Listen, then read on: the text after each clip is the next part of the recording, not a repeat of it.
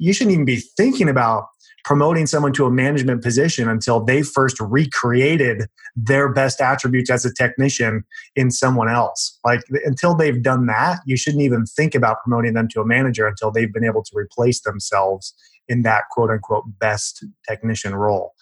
I think that, you know, a lot of people, they just don't know what qualities to look for in good leaders, and then they don't know how to empower people to be good leaders. And I think that's that's where a lot of businesses end up stalling out. Put someone in, in a position of leadership in your company, they fizzle out, and then they're the biggest bottleneck in your business. Welcome to The Home Service Expert, where each week, Tommy chats with world-class entrepreneurs and experts in various fields like marketing, sales, hiring, and leadership to find out what's really behind their success in business. Now, your host, The Home Service Millionaire, Tommy Mello.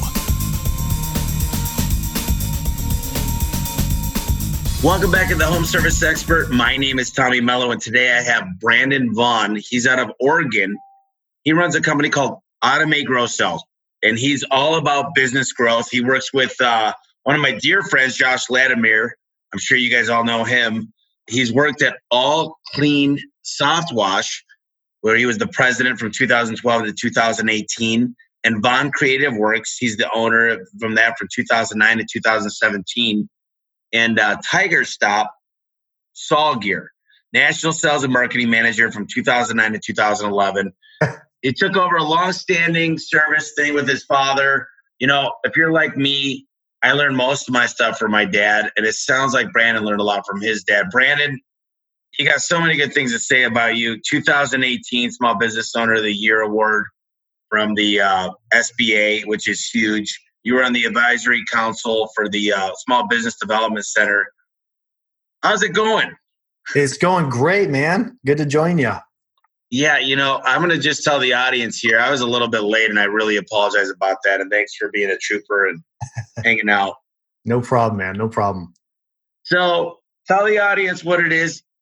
Everything that you've been through, you know, your dad had this company. We've talked about it. And, uh, you know, you've done a lot so far. You're thirty-four. I love getting to know you. Tell the audience your story because it was a pleasure to hear it. I actually started my entrepreneurship journey as a, we'll call it a quote unquote, multi-generational entrepreneur. My dad was an entrepreneur. His dad was an entrepreneur. His dad was an entrepreneur. There's kind of some cool stories surrounding some of those things. My dad, when he made his journey into business ownership, he decided he wanted to just be a, an owner-operator. Never wanted the business to be big, wanted to keep it super simple. And pretty much from nineteen seventy-eight, when he founded All Clean Window Service, uh, up until two hundred, uh, two thousand eleven, so thirty-three years, he was just an owner-operator. He did all the window cleaning, all the work himself. I actually worked full-time with him at the age of fourteen and homeschooled through high school. Never went to college, just homeschooled through high school. Uh, all the way up until the point when, you know, I did a couple of those other things that you mentioned, you know, venture out into corporate world, have a, a little business. There's a little sliver of time in there too where I, I started up a, a construction company called Cutting Edge Interiors, which I bankrupted in just a fiery heap of when the economy really kind of downturned. Which, P S, little business tip, if you ever want to start a construction company, do it right before a huge economic dump. But it was just, you know, for me, it was it was just really not even understanding business, not understanding being proactive. I kind of followed that same owner-operator mentality, you know, where it was me and one person doing the construction work. So two thousand twelve, my dad was diagnosed with heart disease and was, you know, he collapsed on the treadmill, was told that, uh, you know, he literally couldn't work physically at all anymore. And you know, no retirement, no savings, no really any backup plan. So at the time, I was kind of doing my own thing. I came back and we had a family meeting, and I, I bought the business from my dad so that they could retire. So, you know, I have this business that's doing eight thousand dollars a month and paying my dad a sizable chunk of that so that they could retire. And then, you know, I needed to grow. And that was kind of like what led to me getting really uncomfortable really quick and kind of, you know, started forward with trying to grow this business.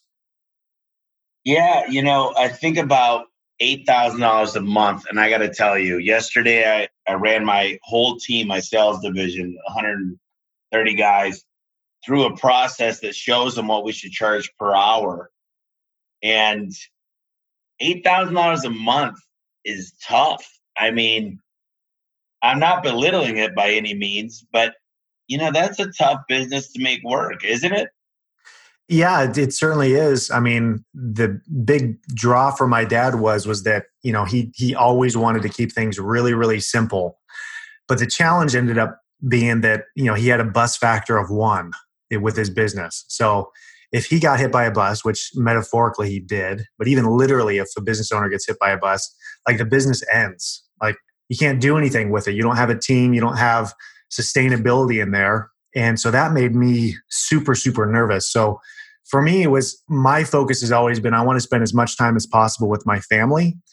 And I didn't want something happening to my business or our income stream that would stop if something happened to me, or stop for my family if something happened to me. So that was like a big motivator to, you know, to actually grow and uh, grow and scale the business. Yeah, I, I have a buddy of mine. I actually today, believe it or not, I'm replacing two H V A C units, one at my apartment complex, one at the house in Scottsdale. And he was over two days ago and we were working together. I was on the roof with him looking at a unit just because I like to dig in. And he goes, "Tommy, what do you think my business is worth?" And I looked at him, and I hope he's not listening to this, but if he is, uh, you know, I'm sorry. but, but he said, uh, you know, I said, "Zero." I said, "Because you not here, the business doesn't work. You've created relationships. You've done a great job at what you do, but it's all you. And right. The only thing you could sell would be service agreements. And how many service agreements do you have?" He goes, "Well, not, I don't, I really don't have any." And I said, "Exactly. So if you're going to be a one or two or three man show, you got to have something to sell, which is future work, because the business disappears when you're gone." And, uh, you mentioned before we talked about Josh Latimer, and he's just, he's doing, what is it? It's uh, Honor. What? Honor and Fire. Honor and Fire. And it's all about, he's kind of shifting out of more of the small business to more family oriented. Tell me a little bit of how you got involved with Josh and, you know, what you're working on today. So it was actually kind of a cool story with um, how I met Josh. It actually started when I was a couple years into my business, and my wife and I actually had talked about, you know, we wanted to, because honestly, growing the business, we were doubling almost year over year as we were kind of scaling up, you know, growth. And uh, one of the things that's, that we had talked about was wanting to eventually sell and go move to Costa Rica. And we wanted to do ministry work as a family. And so the crazy thing was, was I was listening to, I came across Josh's podcast. I don't even know how I found him. I just all of a sudden, you know, came across his podcast, listened to it. And he was living in Costa Rica. He just scaled his business up, sold it, and moved to Costa Rica. So I actually grabbed my wife and I said, "Okay, you got to listen to this guy. He's like doing window cleaning just like we are right now. He sold it. He moved there." And that actually got me starting to kind of follow Josh a little bit. And then we ended up meeting at a big industry event. And I took him out to lunch. We totally hit it off. And uh, you know, we started doing a couple projects together. Um, he had, you know, the exact same kind of passion for for family and, you know, family systems and, and, you know, automating things just like I did. And we just kind of struck up a friendship. And eventually, after just this previous year, I ended up, you know, partnering up with him in Automate Grow Sell, purchasing that from him so that he could really focus on his companies and I could take Automate Grow Sell and, and frankly, you know, create all the things that I wish I had when I was starting my business and was really struggling trying to figure out what the heck business systems were and how to automate things. So that's kind of what we do now. We we launched a program called Conquer that really helps people with not only business systems, but also one-on-one coaching with people who have scaled, you know, businesses up to whatever level someone would want to achieve, and uh, coaches small businesses to kind of do the same thing. I think that's super important, to be in a group or talk to somebody that's been where you're going. And I see a lot of people that you see these millionaires go bankrupt, but they go right back to millionaires overnight almost, because they wow. take chances. And I think the biggest thing holding people back is not willing to take chances, but you got to be cautious of the chances you're taking, because a guy like me takes chances all the time, every day. I can't wait. but I've made so many huge mistakes. I've been litigated. People hate me. You know, the podcast and my book has helped people get to know me a little bit. But if I could go back in time, I would have been a little bit more careful with my choices. And the good news is I don't make the same mistake, the mistakes twice. And I think that goes a long way. I think what you guys are doing is absolutely phenomenal because you both care and you you care about where the business is going and you understand the complexities to take it there. And I think most businesses, and this is a cliche that I talk about a lot, but they work in the business all the time and they never work on it. Right. What would be your recommendation for some of the listeners out there to really take a step back and actually, the hardest thing for me that's ever been is to actually look what's happened be, behind me and reflect. I mean, right. how, how do you do that? I was actually just talking about this on a System Saturday video just a couple of weeks ago uh, on Facebook where, you know, it's kind of like being on a boat. And oftentimes you're looking down at this huge control panel with all your controls and your, you know, your knobs and your dials and your K P Is and your metrics and, you know, what what's a daily goal, what's a weekly goal, what's a monthly goal. Or sometimes, you know, you have hardly any instruments on your panel at all. But the tough part is, is I think a lot of business owners, they need to take the opportunity to just kind of look up and look out in front of them and figure out where they're going. You know, is it the direction that they want to be going with their business? You know, what is your why? That's something that I know a lot of people, you know, kind of talk to and refer. And sometimes it kind of gets clouded a little bit. So, you know, for me, I think that there's two things that you really have to take a look at. You have to figure out, you know, what is the the reason why you're doing what you're doing?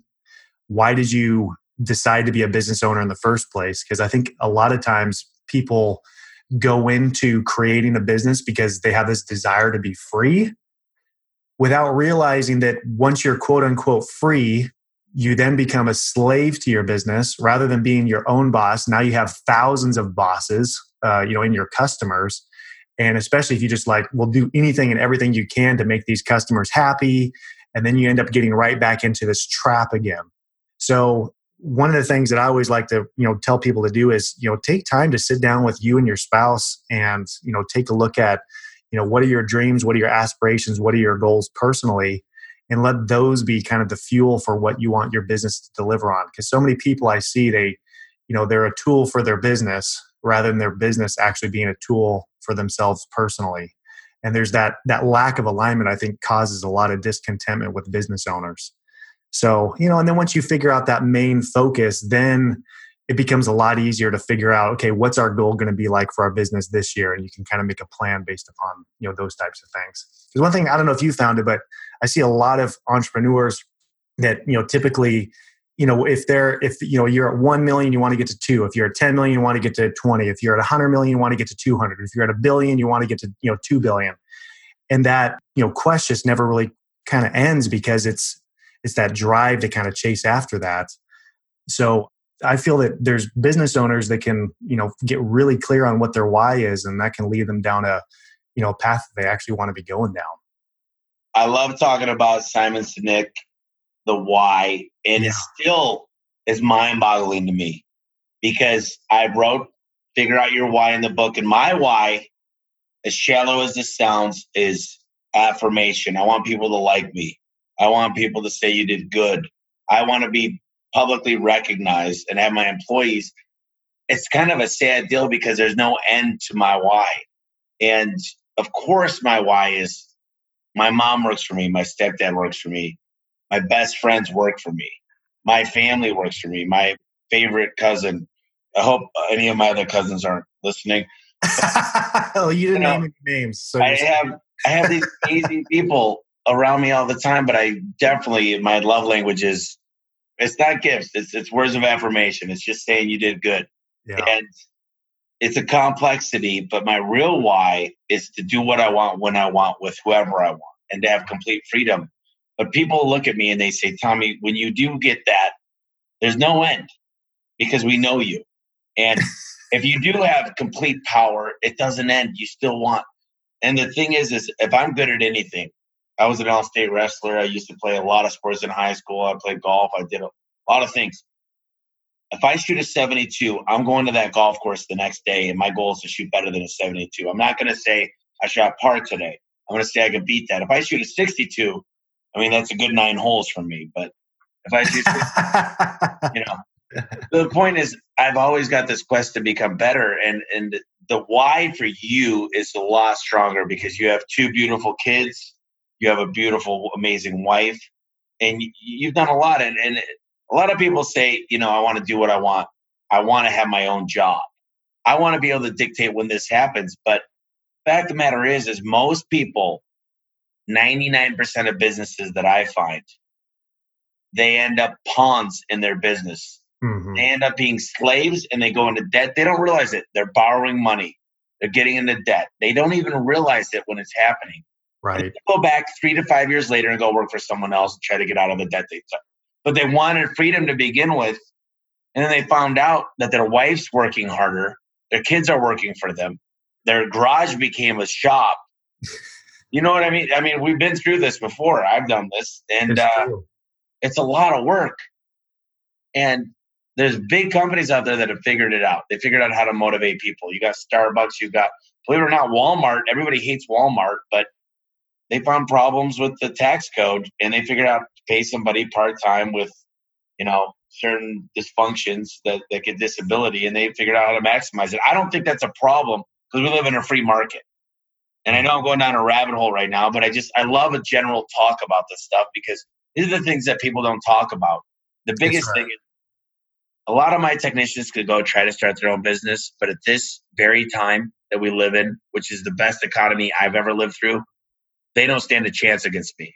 They could all leave. I've got such a head start. I'm a better marketer. We're better at sales. We're better at training.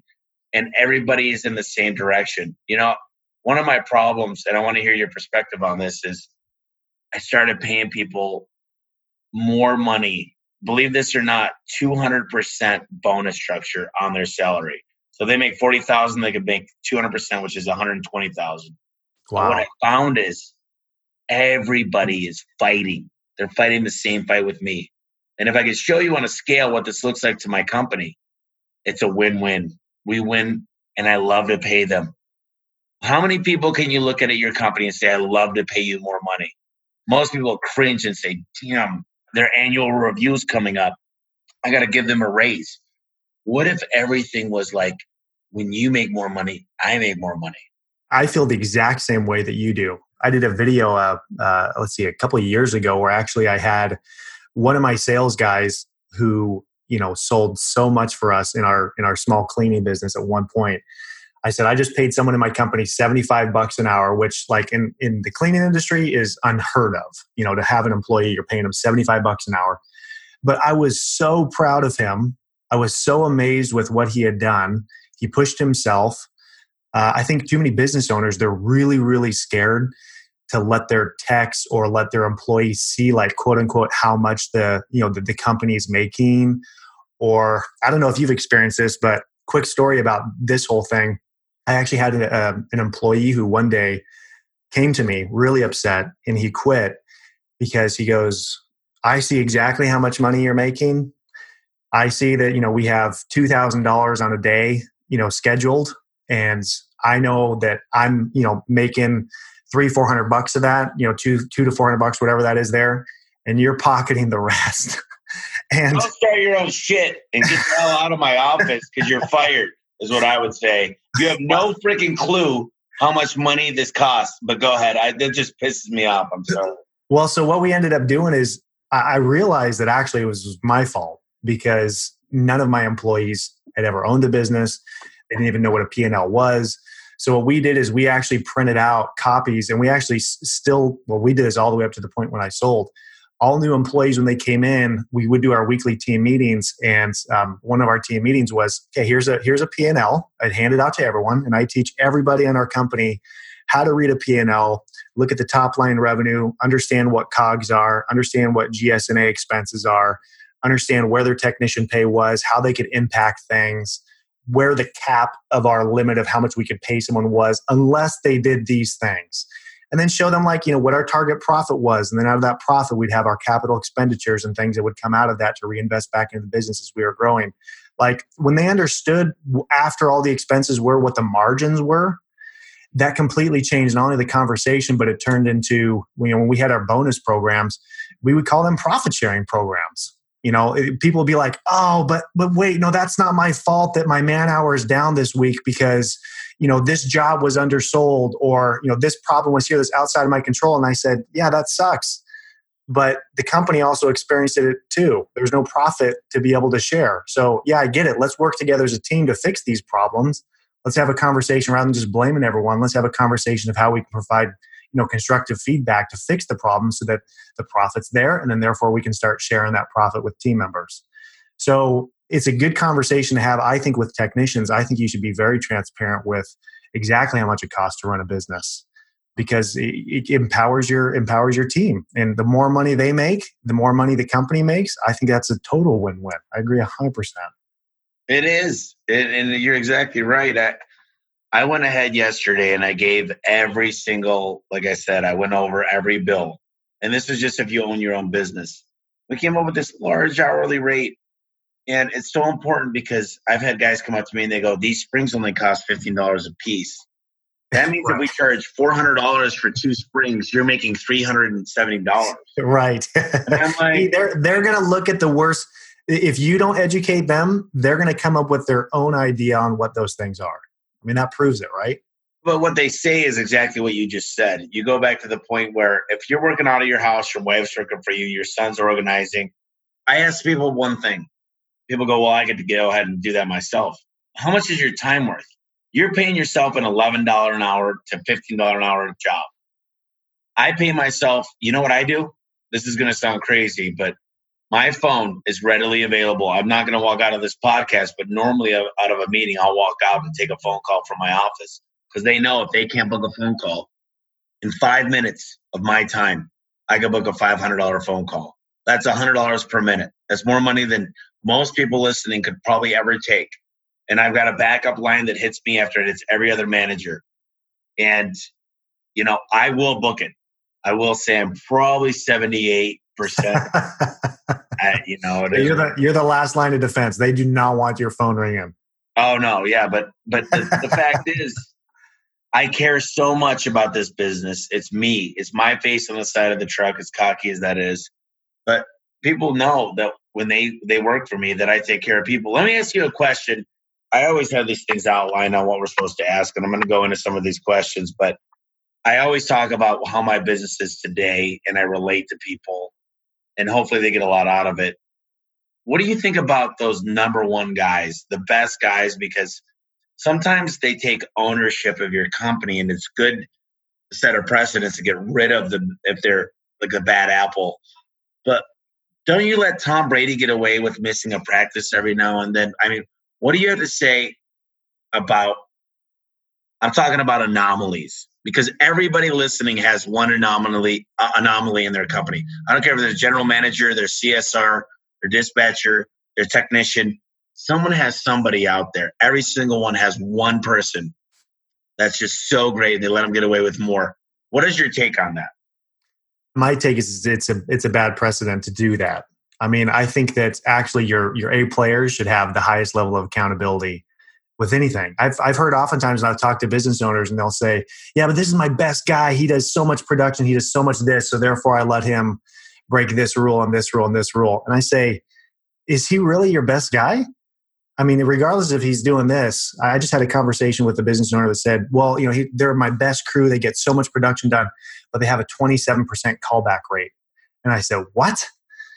They're not your fastest guys. They're not that. So sometimes I think that people can qualify people as their best when in actuality, the rules that they allow them to break can cause a ripple effect to the rest of your team. Oh, yeah. They can I get agree you with the that. Bottom.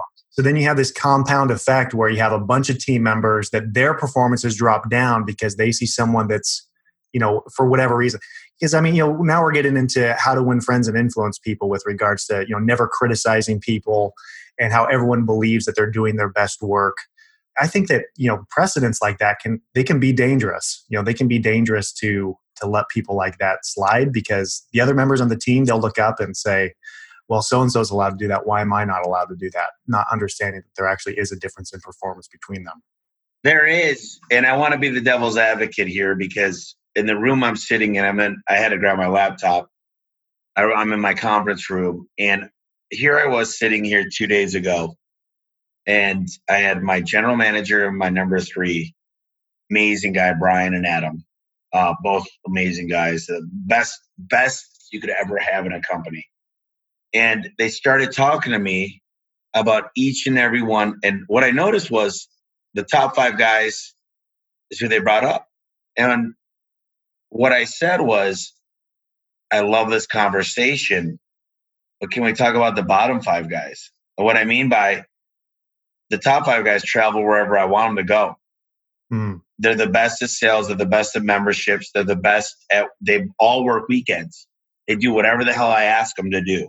And I know it's a relationship that I've built with them. And that's the fact that there's not a hierarchy with these. They come straight to me. And, you know, with one hundred, over one hundred technicians, that's tough to have. But I, the reason I love them is because I love sales and I love hearing their stories of how they overcome objections and when they fail.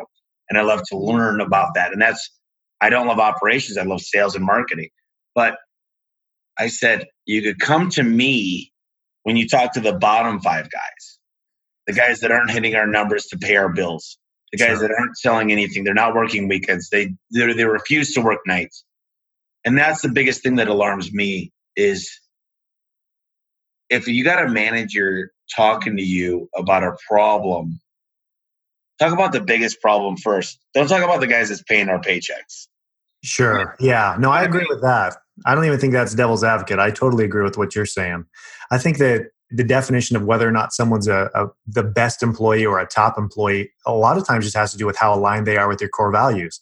Because there are, you know, there's company core values that place an emphasis of, you know, sales over other certain metrics. There's a, you know, core values that place emphasis on, you know, other aspects of your business as opposed to, you know, different aspects of your business. So I think as long as your core values are being aligned and met, then I think that those people, you know, yeah, you should have grace with those ones if they're if they're aligned with your core values.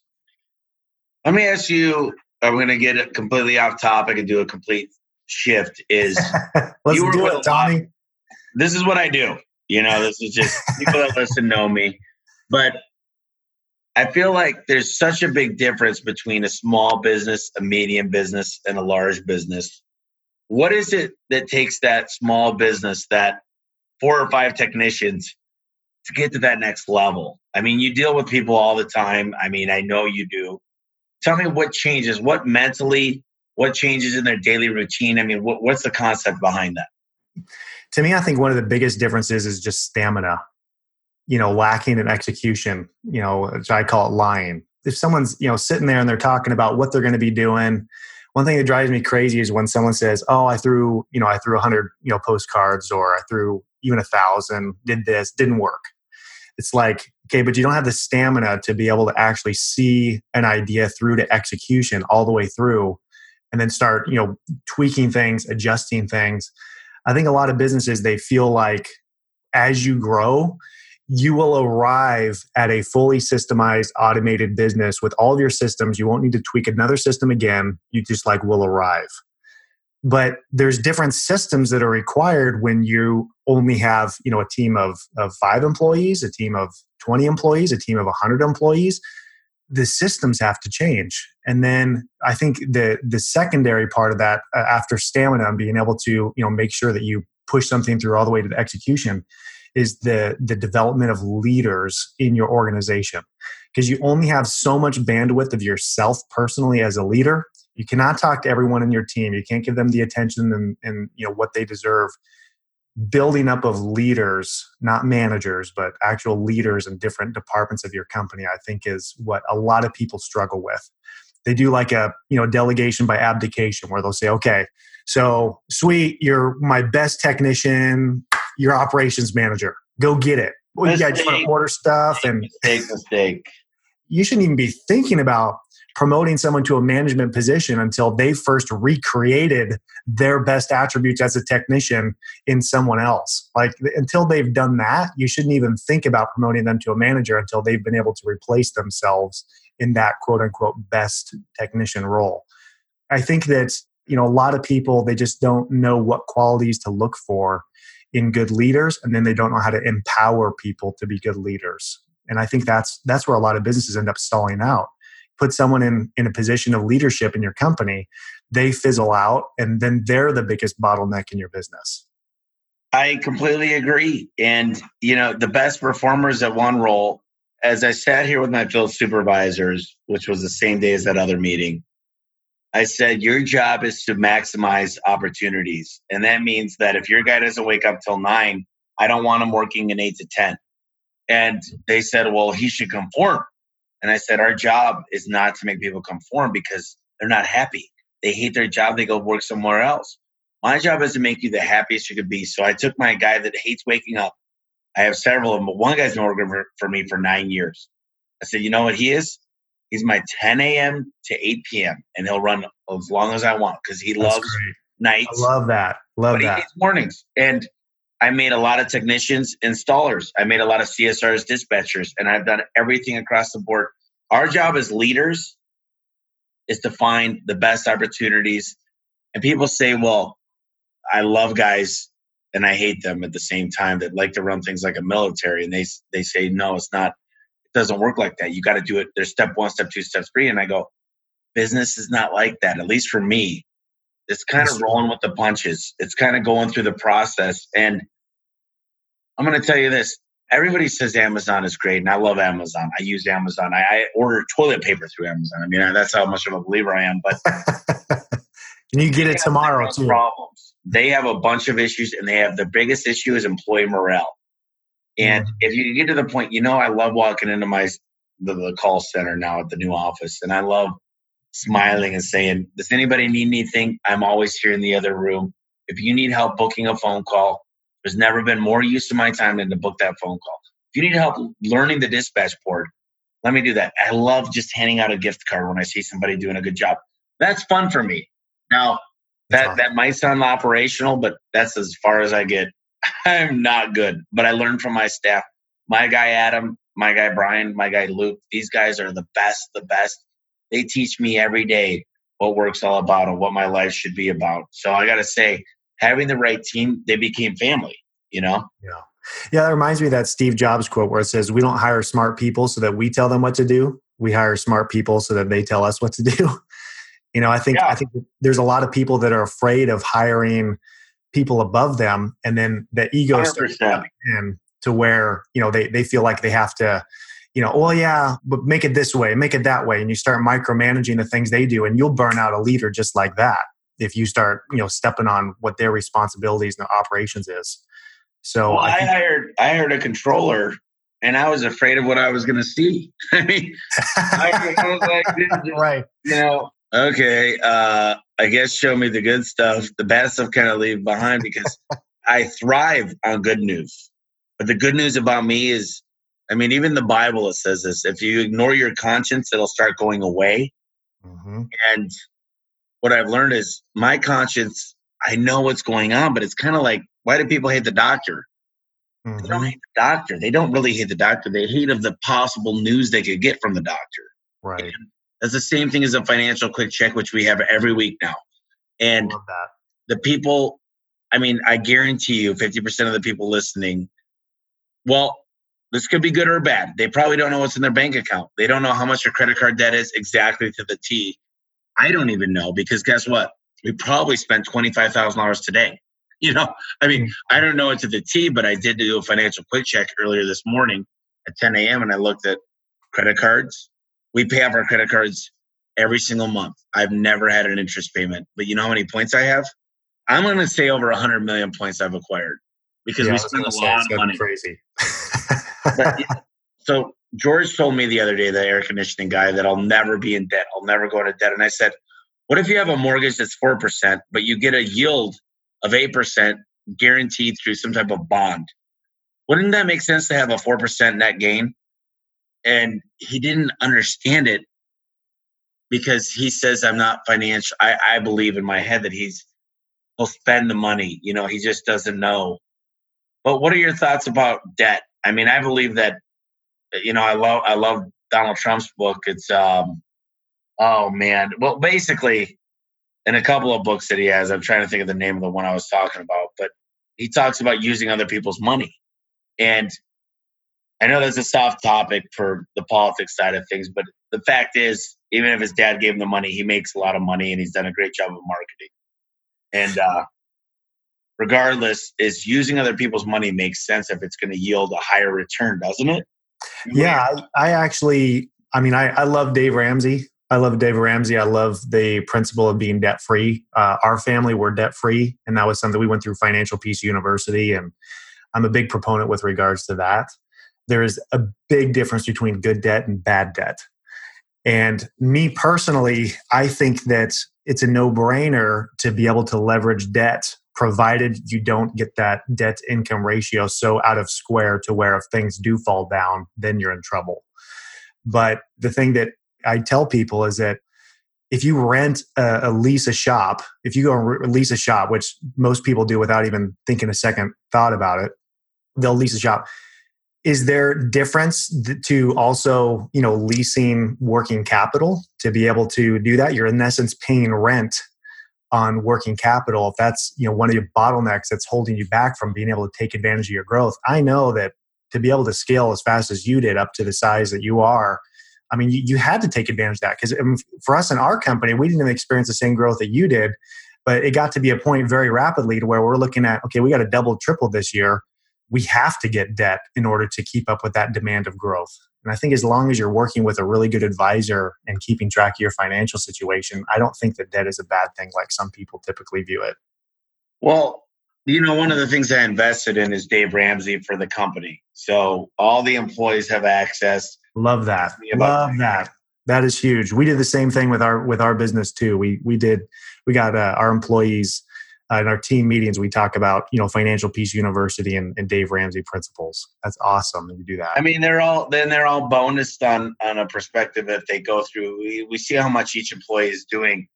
But I got to tell you that the biggest thing I find as an obstacle for employees is understanding the fact that there's so much credit card debt they get into. They don't have home ownership. I'm really proud to say I have new four homeowners in the last three months, and they've gone through, qualified through a guy that I trust, that I pushed them through. And it's not because of me.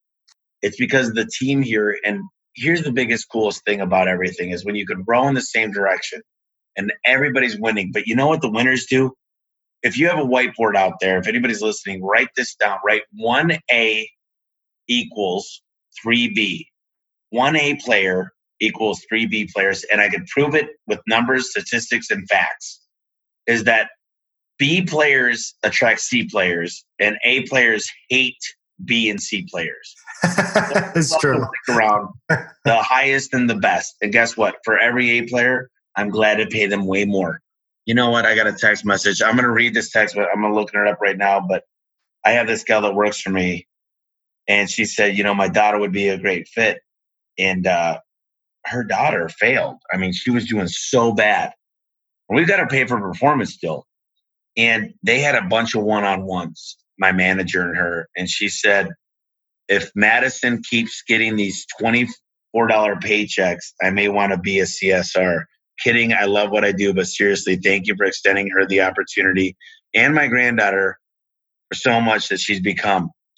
She grabbed the opportunity that she was given. You may w- even want to mold her into a sales job. Have a great night.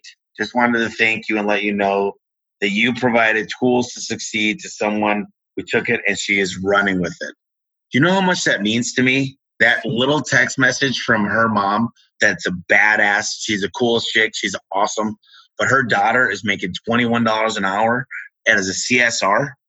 That's amazing. I, I know exactly how much that means because I'm I'm the same way. I'm a words of affirmation guy myself. And I love it when people on our team get wins. That's one of the number one thing that drove me to actually grow and scale, was to provide more opportunity to our team, you know, to be able to provide those provide those awesome opportunities for them. That's so cool. And here's the deal. I went out to my cousin in Colorado Springs. I actually got him started in the garage door business. I gave him his own company. I, I'm not like, you know, I'm not like God. I gave it to him, but you know, God, I helped him and told him where to advertise, told him what to do. Visiting his business, I looked at his want ads, which I'm a marketer, and most people don't realize fifty percent of your marketing should be to employees to get the. Oh back. Man, that's so true.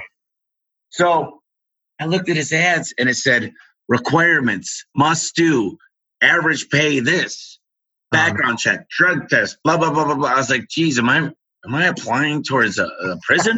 What is this? So I rewrote his ad, and he goes, Tommy.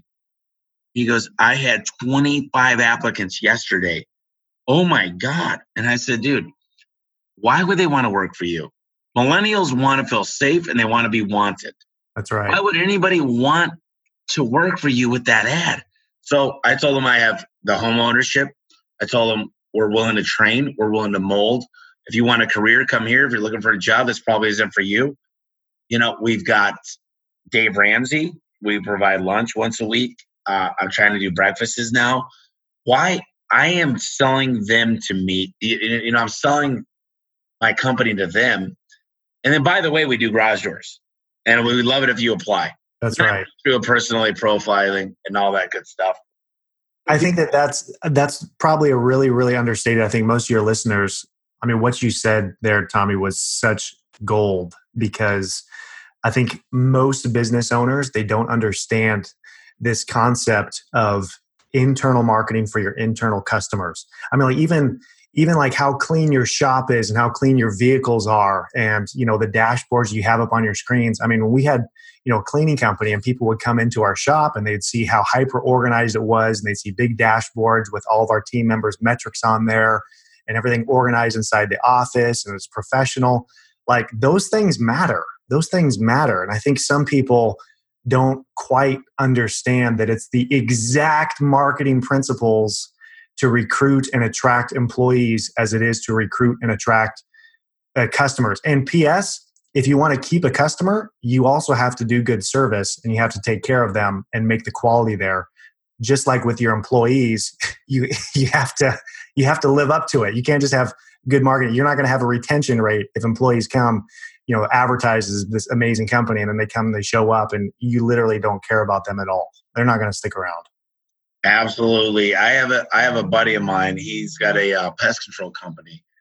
I walked into his business one day and I saw, I mean, I saw these people. They were two feet apart from each other. And he said, I pay the minimum wage. And I go, oh my gosh. He goes, dude, I have twenty people lined up to take their spot. He goes, it's a family here. He goes, they know what we do for them outside of work. They know that we have a congregation here. They know and they understand.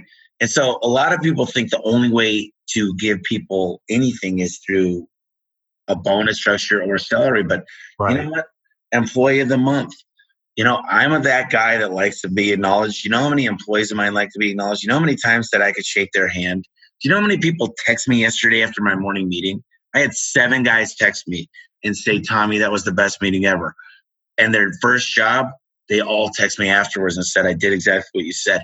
They want to know, as a business owner, we are kind of like the, uh, you know, this is kind of, it's a tough subject, but we are the parents. They want to be acknowledged. That's right. And these are our kids. And I know that's tough for some people because we don't have to be, and I don't need to act like a father, but I am. I want to pat them on the back when they do well. When they do bad, I don't do that in front of a bunch of people. I tell them side to side. I'm like, dude, really mean a lot to me if you just, you're causing the C S Rs and the dispatchers to do a lot more work. And it means a lot to me. You know, when I see a guy make action and actually do what I say, but then again, my management would tell me, hey, if it always has to be you, but I'm like, it's my approach, guys. If you learn my approach, you learn the way I do it. And I know everybody wants to talk to the owner. Trust me, I always say if I had five times for every guy in the business, I wouldn't have my week on Monday. That's right. You got your face on the side of your vehicles, man. Everyone wants to talk to you. Hey, that was a smart decision. I, I'm not arguing that whatsoever. I agree. You know, we had we had to hire a model I'm just glad it was me. And you get but, paid uh, off. No, you know, I love I love talking real, and I love what you're doing. Thanks, man. We're we're gonna go into a few more questions, and I, I want to tell people where to find you. I, I think Josh is focused a lot on power washing and window washing, and we've got so many different avenues that listen to this. Where do you find the biggest and the fastest grows? I mean, when it comes down to it, you've got. For me, it's uh, I would consider, uh, if I had to answer this question, I'd say, is your C S Rs and your booking rate and making sure you're delivering the right message to the customer. But that's me going back to marketing. There's so many other factors. I mean, if you had to tell me, what what are the biggest gains you've seen with working with small businesses? Biggest gains that we've seen? Like what, yeah, what tactics? Like what, what are some of the things that you've seen and you were like, dude, look at this and change this and it doubles your business? I think the biggest thing would be investing into a sales team. I know for us, when we started getting a sales team and then we focused a lot on unsolicited proposals, uh, we started leveraging V As uh, really, really heavily to just like, you know, scrape data, mine data, and just send off. We were we were sending off, um, you know, just within a few years of getting kicking off, right before we started doubling and tripling, uh, we'd send off like a million dollars worth of proposals a month, just completely unsolicited. And then we ramped that up even more. But it, things like that, I felt like, you know, you need to find that lever. You got to find that lever. And to me, it all comes down to the sales and marketing side. And everyone's going to have their different strengths too. You know, if you talk to a business owner to where his strength is not in sales and in marketing, that's where you're going to get the big win. If you have someone who's really strong in sales and marketing, but is terrible in operations, being able to figure out that structure on how to be able to scale up employees very quickly, how to get working capital, that's what's going to be your biggest win. I think it kind of depends a little bit on the talent of the business owner and what their skill sets are. And, you know, that just takes kind of doing an assessment and audit of them, uh, figuring out, you know, what what is the number one thing you need to focus on in your business right now before you do anything else. Yeah. And, you know, I think a lot of us have a lot of pride and we don't want to hear it. I'm going to say something here and I'm going to announce it to you because I like you. And it's going to take a lot of pride, but I'm actually scaling back. It's something that nobody here wants to hear. I'm pulling it in to get to twenty-five percent EBITDA. So I'm cutting, but I'm also growing. I will gain revenue this year by far. I will gain profit. But I am going to close a couple markets, and it's sad for me because I have a lot of pride in, you know, I had a, a buddy of mine come into town and he said, Tommy, this is one of the best businesses I've ever seen, but you're losing your ass in these markets. And he goes, can I tell you a little secret? I said, well, if you tell me, it's not going to be a secret. But yeah. I, I may or may not tell you. he said, uh, he said, the biggest thing I see is you don't have any real leadership in these markets. Mm. And he goes, I know you could turn them around, but what's your time worth? Then what's your effort and your energy and your money? Right. Because if you cut these markets out, you could get to twenty-five percent. And at a company your size, do you like a million dollars a month in your pocket? And I'm like, I don't know. I cut I cut the coupons out of my cereal box still. I don't know. You know, I still drive a two thousand twelve Titan. I live in my apartment complex. I mean, yeah. I don't know. I have a lot of great things, but I'm not that lifestyle. But, you know, he just said, it's not bad to win. Don't feel bad mm. at winning. And don't feel bad that you're doing this because these markets are losing you a lot of money. Mm. And it's not easy to do. You're going to have to swallow your pride. And it's not easy to lay people off either. But at the same time, you need to be heavily profitable. And at a company your size, you need to have five million dollars in the bank. And I don't have five million dollars in the bank. I have a lot of assets. I have a lot of great things, but I don't. And I think that uh, it's so hard to cut your losses, but I am such a proponent of it. And I think it's important to discuss these things because a lot of people out there are going, you know, I, maybe they like me, maybe they don't. But they're saying, I want to be, I want to grow, grow, grow. I want to grow a thousand percent this year. Well, I grew almost a hundred, well, two hundred percent of what I was. And what I noticed was I didn't have the right employees. They didn't buy into the program. Right. They didn't fit into the culture. And when you grow that fast, that's the biggest missing element is they didn't buy in a hundred percent. And that was my fault. by not noticing that, but I won't make the same mistake twice. What is your perspective on that? You know, that was an honest moment for me. So no, man, I think I think that that's actually something that you should be incredibly proud of, because every business, regardless of what size it is, whenever you scale, you breach these different levels. You know, you're like punching through the next ceiling, and then you're punching through to the next ceiling. And eventually you get to a ceiling where you punch through and then like you really bruise your knuckles and you're like, whoa, what just happened? This is different. This ceiling is something that's that's different. So, you know, all these different stages of business, you know, that's what we were talking about earlier, from the, the ten employees to the fifty employees to the one hundred employees to the two hundred to the one thousand employees. Every single one takes a little bit different of re-auditing all the systems and taking a look at what the, the blueprint is and doing an audit of, you know, what your leadership structure is. So, I mean, for us, I mean, I work with a lot of businesses that they're, they're in like the, the two hundred thousand dollars to five hundred thousand dollars range. And they're just trying to get up to that point to where they're, you know, seven figures. And I tell them, I say, look, you're going to go through a cash flow purgatory where right now it's you wearing a bunch of hats. And to get to that seven figure mark and plus, you're going to go through this thing where your margins are going to get thinner to kind of punch through to that ceiling. And you may have to front, you're either going to have two options. One, you're going to work like crazy and be super stressed out. Or two, you can go out and you can hire more help and your margins will just get a little bit thinner, but it's going to make punching through that ceiling a lot more manageable and easier to do.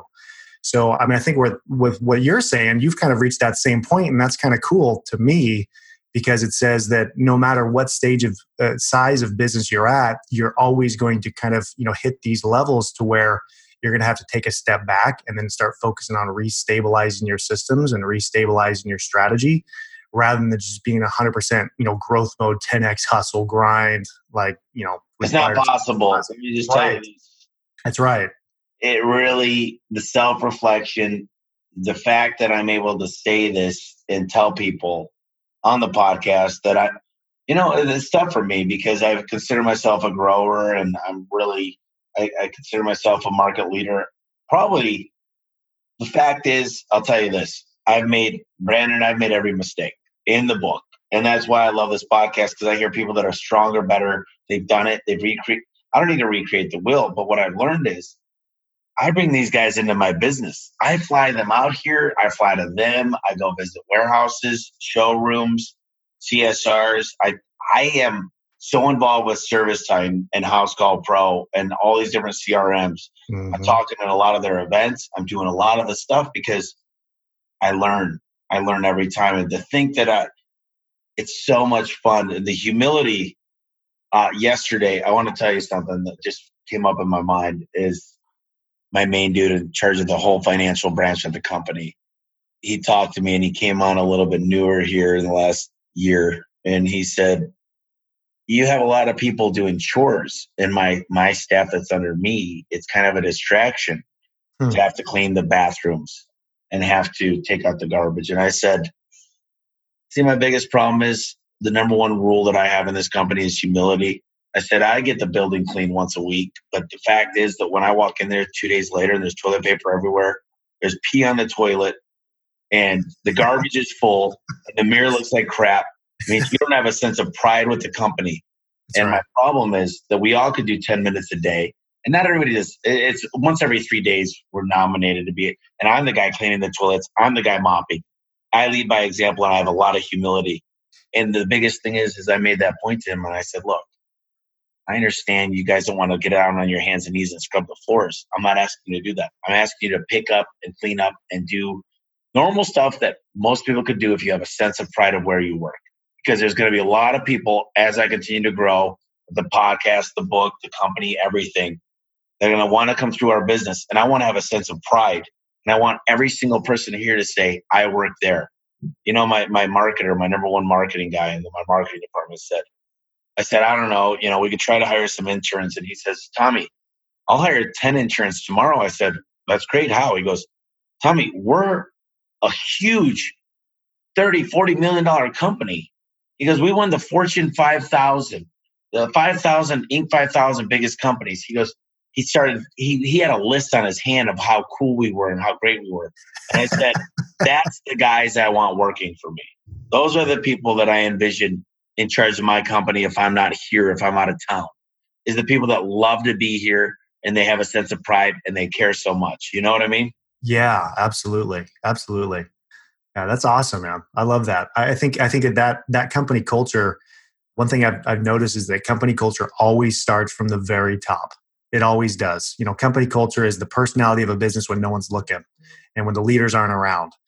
I think that, you know, to achieve that is is a, a really tough challenge for a lot of business owners, because they don't, you know, company cultures turn into a, a buzzword where it's just all about, oh, you got the beanbag chairs and you got the ping pong tables and oh, you do a company barbecue every week. Like, sweet, what a company culture.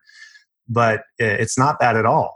And that's one thing I love what you're doing about, you know, I don't know if you've read the book, The Dream Manager by Matthew Keller. I have it. Dream Manager, I've heard that book, and I'm going to ask you about your books here in a second. I got to tell you, what is the, there's a book, it's a short, little, easy book, but it's about um, it's about a, building an amazing relationship with the customers. Is it Raving Fans? Is that what you're talking Raving, about? Yes. You yeah. know me so well. Raving Fans is sitting in the back seat of my truck. I always get that book. It's such a simple read, and I love it. I love yeah. the fairy godfather that comes down. He loves golf, and he talks about how to make raving fans. But here's what I find is everybody listening, if you could create raving fans out of your internal customers, yeah, people that work for you, you'll find that you don't have to ever hire, because people will be lining up to work for you through the people that you know and work for you. Because, preach it, Tommy. Preach it, man. Isn't it true? You're so right. Absolutely. It's it's it's crazy. People people don't understand. It's like, imagine not having to spend, you know, it, always having a constant influx of technicians into your company and all these people that want to work and want to surround you, be surrounded by you and your team, because you're taking care of your employees first. People don't understand that it's you start there first, and then the care back into the company comes afterwards. It's not the other way around. one hundred percent. That, that's, you know, and I, I said this analogy, and this is this is so bad of me to say this, Brandon, but I said, you know, Democrats want to change immigration. Republicans want to have a wall. Well, none of them could decide what comes first. Well, for me, I'm going to give benefits. I'm going to make them want to work here. I'm going to give it all to attract them. I'm not going to give it to them afterwards and say, well, one day we could get do this stuff if we become successful. Right. No. You do that stuff first to attract them, and it's yeah. a magnet. And I feel like a lot of people, if you could honestly say, the people on this call to say, my employees love me, more importantly, they love my managers, the direct report. Yeah, that's a true win right there, right? Accepted. Yeah, because if it's all about you, you know, there's a good book. It's called Built to Last. It's by Jim Collins. Love that book. And it's all about hiring the right C E O, and uh, who was it? G- General Electric. The guy from General Electric, he left the company in a great spot. And there's a lot of people, you know how much pride there is. You know, between you and I, there's probably some pride when you come back into town and you're running a company to say, we missed you. We had a lot of stuff fall through the cracks without you here. That's pride, right? Right. But you know what's even better is to say, you left this company so good, so great. You've trained us all, and we didn't skip a beat. And you've developed us into better human beings. You make us feel like a business owner. We're part of the business because you pay us on the performance of the business. And you could leave whenever you want. Actually, when you left, we enjoyed it. Yeah, that's the that's the ultimate win. Yeah, or when they're ushering you out the door and they're saying, go, just, we got this. You go take your break. You go take your vacation. Enjoy time with your family. Like th- those are some of my most proud moments when, you know, you have team members that just, you know, are really trying to get you out there because they got your back. And it does, that does not come unless you pour investment and love and care into your employees first. It just doesn't. You won't get that. You know, Brandon, we didn't stick to the questions on this podcast. I, and we'll probably, I don't know for overtime what your average podcast length oh, is. Oh, it's good. It's good. Talking, it's about an hour. Let, let me ask you this. What are what are your top books? I mean, you do this a lot, and I, I rarely get into fiction because I don't read fiction. I, I've lost every single good attribute that I had to create anything. Now I can only make stuff better. But you know, it's good to read fiction every now and then. I just don't enjoy it anymore. But is there any books that moved you that really changed your, you know, the way you look at things?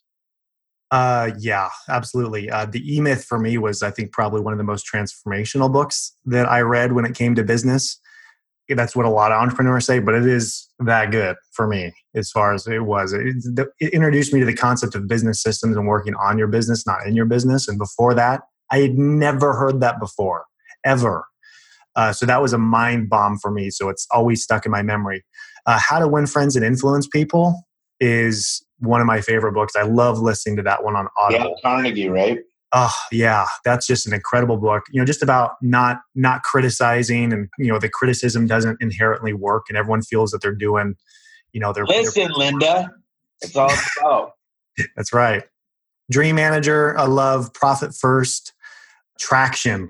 I fell in love with the book Traction um, by uh, Gino uh, Hickman. That's yeah. just like an incredible, incredible book that I, I love. I love reading that one. And actually, I feel like I need to brush that off, and E O S in general, like at least once a year, just to try to stay fresh with it, because there's so much. Well, to- let me do this, Brandon. Let's talk about, I know this is a long podcast, but Traction to me was just focus on one thing and get it. If you're going to do Google, go one hundred percent. If you're going to do mailers, go one hundred percent.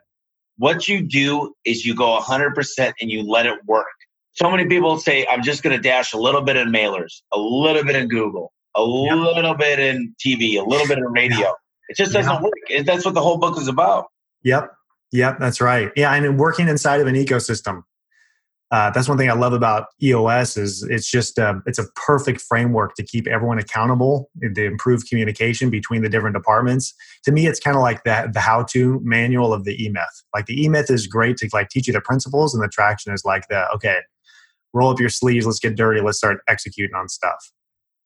Man, I got to tell you, you got so much knowledge. Tell me a little bit about how somebody would get a hold of you for Automate Grow Sell. So... The big thing that that we did just this last year, we just launched it actually, the, you know, this this year especially, uh, is something that we call the Conquer program. And this is a, you know, a program that we have. We have fifteen certified coaches. Uh, we have over one hundred sixty companies that are in the program. We're adding about about thirty companies a month right now. And basically, it's all it's all service business owners purely. And it's getting one-on-one coaching in really tight, small, intimate groups of, you know, small mastermind conquer groups, we call them. That's probably the best way to, you know, to get started, at least with Automate, Grow, Sell, and look at some of those. We have some digital courses and things that, you know, that we've made and we're continuing to add to our library. Uh, but if you go to A G S conquer dot com, you can kind of learn more about our certified coaches. Uh, you can apply to it. Not everyone gets in.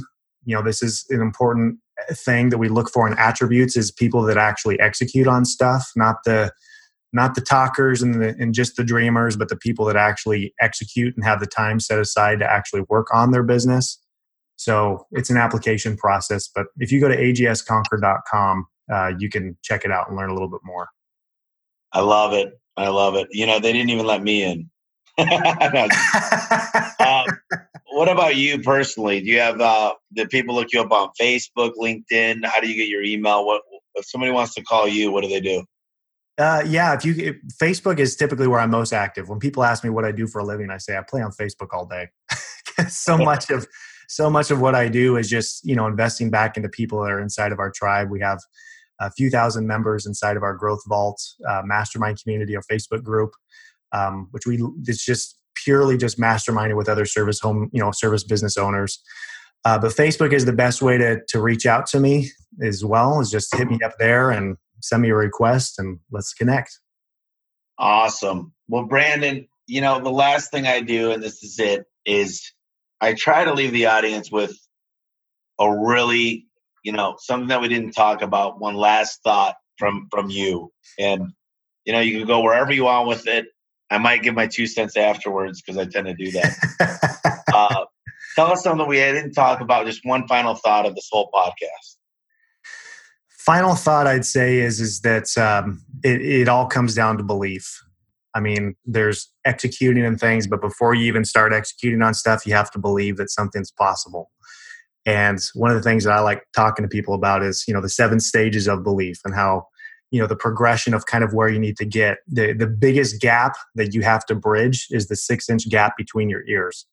because you get so much, there's so many self-limiting beliefs you're not even aware of. I remember when I first started growing, Tommy, I, I actually uh, laid out an Excel spreadsheet of what our growth was going to look like. And I bet you probably have a similar story of what your first, you know, I had my five-year plan that I pitched to my dad. And it was literally growing the business from one hundred thousand dollars to two hundred forty thousand dollars after five years. Like, that was my five-year plan. I was like, and I remember both of us looking at it, and he looked at me dead in the eyes and he was like, "Do you really think we can grow that fast?" And I was like, "I think so. I don't know, but I want to try." That, and now looking back on that, it's almost comical because I didn't realize how much just those self-limiting beliefs can really hold you back from kind of what's possible. And so work on your belief first. Work on your belief. And the best way to overcome the belief is get involved with a really good community. You know, I think that's so awesome that, you know, you guys as listeners are listening to this podcast right here, is because, you know, hearing story after story after story of entrepreneurs who have, you know, mastered their their business to actually be a tool for themselves rather than being a tool for their business, uh, you're in the right place. So keep shattering those self-limiting beliefs, and then, you know, don't forget to execute. That's awesome, man. I got to tell you, you, you kind of hit the nail on the head there with the final thought, because I'm I'm going through this thing right now that I recommend everybody doing. It's called Your Best Year Ever, and it's on Amazon, and there's C Ds, and there's a book that goes along with setting goals. And, you know, one of the things he talks about in the book is it takes the same effort to set a huge goal as a small goal. And if you don't ink it, if you think it, you got to ink it. It's just write your goals down. Actually, I love it. That's you right. Monitor your goals. So you got three hundred sixty-five days in a year. What do I need to do? Not this week, but what do I need to do today to hit my goal for the year? And if I can stay on pace for that and have some type of visual, write an X uh, on a calendar. I have one of those big calendar boards. And I know I'm into Google. Trust me, I've got the Google calendar. If you see my calendar today or yesterday, you'd probably probably shit yourself, because it's ridiculous what I do to myself. But I love this. I love talking to guys like you. Everything you said in here is gold. And I, I'd advise anybody to definitely do this, because this program, when you get involved with these guys, the thing that I know is that they care. And you don't find a lot of people out there that actually give a crap about your business. And these guys do. So I'd highly recommend whatever this guy says, listen to him. Brandon's been through it.